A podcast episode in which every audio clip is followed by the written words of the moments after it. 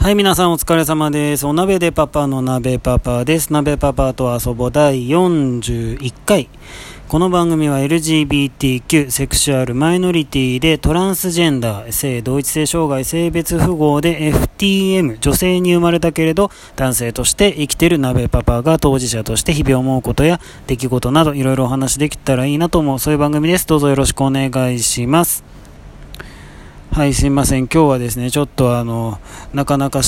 テンションがあれなんですけど、あの、口内炎ができてしまいましてですね、すごく久しぶりのことなんですけど、まあ、あの、もう実はかれこれ1週間ぐらい前になるんですけどね、ちょっとね、僕の口内炎史上、類を見ない痛さででしてね、まあ、ちょっとできた場所もなんかちょっとおかしいんですけど、あの、上の、は、上顎っていうんですか？上の口って言ったらいいんですか？あの、歯茎の付け根っていうんですかね？歯茎と顔の肉の境目って言ったらいいんですかね？なんて言ったらいいんですかね？なんかそんな微妙なところにできまして、で、これがむちゃくちゃ痛くてですね、なんかあの、頭ってか脳天にも響いてくるぐらいの痛さで、本当にあの、頭痛を併発する口内炎というのに生まれて初めてなったんですけど、いやもう、あの、普通のね、あの、ほっぺとか、なんか、ベロの上とかにできる口内炎ならね、あの、ほっとくんですけど、じゃああまりに痛くて、で、ちょっとママにな、これどうしたらいいかな？って言ったら、ま、あの、口内炎にはチョコラ BB を飲んだらいいと言われまして、もう最初はね、あの、なん、そんな女子高生みたいな薬飲めるかみたいな感じだったんですけど、めちゃめちゃ偏見ですよ。なんとなく僕の中でチョコラ BB イコール女子高生ってイメージがあります、ありすぎてですね、なんか、ちょっと、な、あの、腑に落ちなかったんですけど、まあでももう背に腹は変えられない、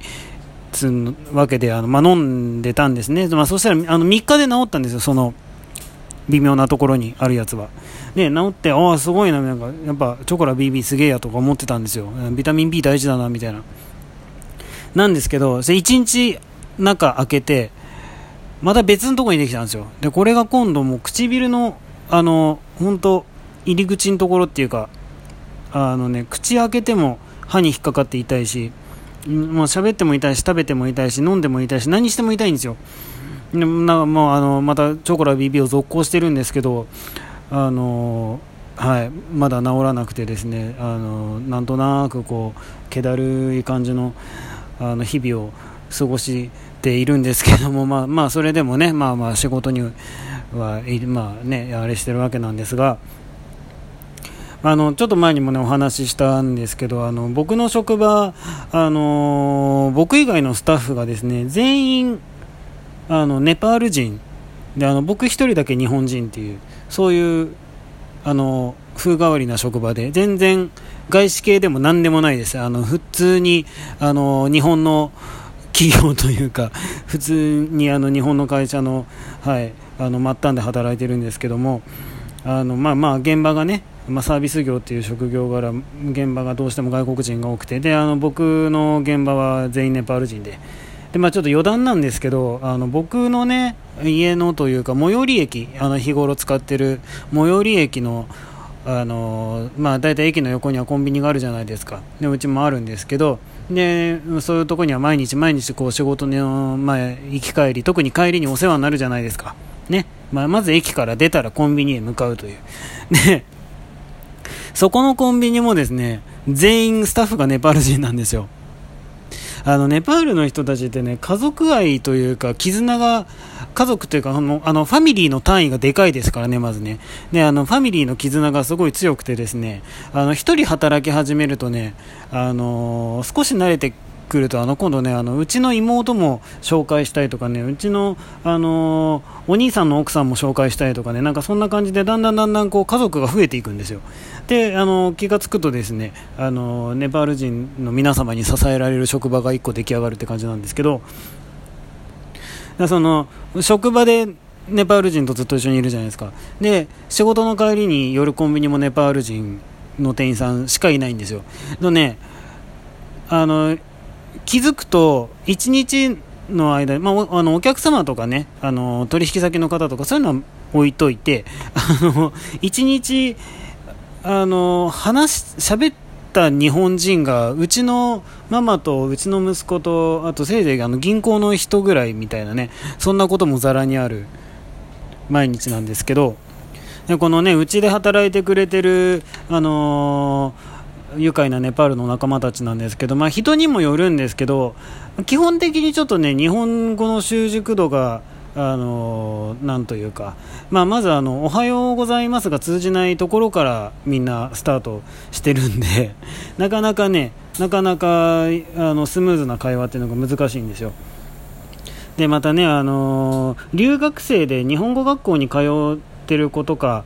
だったらまだそのほら学校で教えてもらってるからあの飲み込みも早いんですけどそあのそういう子たちって、まあ、基本的に学校のある時間ってみんな似たり寄ったりじゃないですか。違う学校の子たちだったとしても、うん、どうあのどうしてもシフトが集中しちゃうんですよね。みんな学校が終わってからみたいな。でそれだとバランス良くないね。のであのうちは基本的にあの僕のとこの現場はですねあの学生さんは取ってないんですよ。でどうしても家族ビザで滞在している人がメインになっちゃうんですけどでそうすると家族ビザで滞在してるってどういう感じで来てるかっていうと旦那さんとか親御さんの仕事にくっついて、うん、あの来た人になるんで学校通ってないんですよね。だからね で、家に帰ったら、家に帰ったらもう全然完全にファミリーと一緒だから、完全に母国語でしょ？だからね、本当にね、なかなかね、進まないんですよ。もう、でね、よくあるのが、まあ、うちの現場だけじゃないですけど、よくあるのが、もう何でも、はいとかね、分かりましたって答えるんですよ。はいと分かりましただけはやたらと早く覚えるんですけど、で、まあ、なんか説明してたりとか、あとはなんかミスしたところをね、こう、注意したりとかしていると、とね、大体ね、はい、分かりましたって言うんですよ。でも、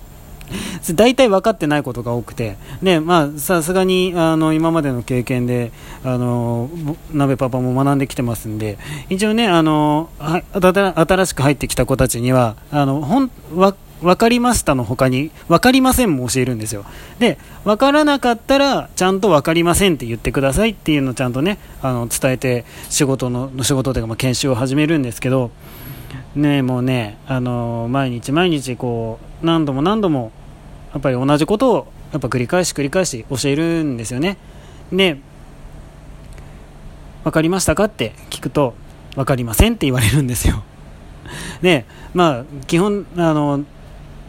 日本語が分からない私の言葉がわからないって聞くと、はい、わかりませんって言われるんですね。で、一応、その、少し喋れる子に通訳に入ってもらって、教えて、で、分かりました。本当に分かりましたって言うんだけど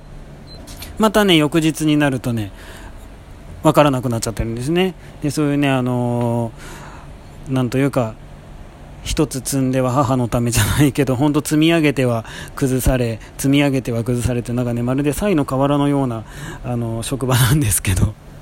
それはね、口内炎にもなるよねっていう感じなんですけど、まあでもね、でもね、あの、そんなこと言いながらですね、希望がないわけじゃないんですよ。大体ですね、1年やってると開花することが、あの、分かってきまして、とにかく1年同じことの繰り返しでずっと、あのー、まあ、やってるとですね、なんか1年経つと、なんかのスイッチが入るみたいで、急にペラペラ話し出すんですよ。何て言うんですかね、やっぱりほら、赤ちゃんとかも1歳半から2歳ぐらいで 突然ペラペラ喋り出したりするじゃないですか。だから頭の中で単語が急につながる時が来るんですかね。あの最近でも本当1年前1年1年と3ヶ月くらい前にあのおはようございますからスタートした子がですね突然ここの3ヶ月くらいあのペラペラと喋り始めましてあの自分のねお休みの希望をあの自分の口で伝えてこれるようになったっていう。何それって思うかもしれないですけど何その当たり前じゃんと思うかもしれないですけどこれむちゃくちゃ難しいんですよ。あのまだね仕事上のマニュアルのあの言葉だったらまだねあの割と半年そこそこでどうにかなるんですけどあのマニュアル外の会話って本当難しくて。大体だからねあの電話とかも電話でも会話にならないしメールもなんだかよくわかんないことになっちゃうからえもうやっぱ業務連絡も間にワンクッション人あの少し日本語が堪能な子を挟まないとあの連絡が取れないっていうね。そう。の感じで来たところがあのある日突然、店長私来月のお休み何日お願いしますとか突然言い出したんですよ。わーみたいな、喋れたのみたいな、もう、クララが立ったばりの感動だったんですけど。ね。いや、成長を見ると楽しいです。もうね、その、そういう成長を感じるときとですね、あとはその日本語が拙いからこそのちょっと面白いこととかもまちょいちょいありまして、今あの絶賛日本語研修中のあのすごい若いまだ10代の男の子がいるんですけどめちゃくちゃ頑張ってるし若いからねあの飲み込みも早くてなかなか有望株なんですけどでもまあまあ言うてもね言うてもレベルなあれなんですけどね。で彼があの僕の後ろを通るときにですね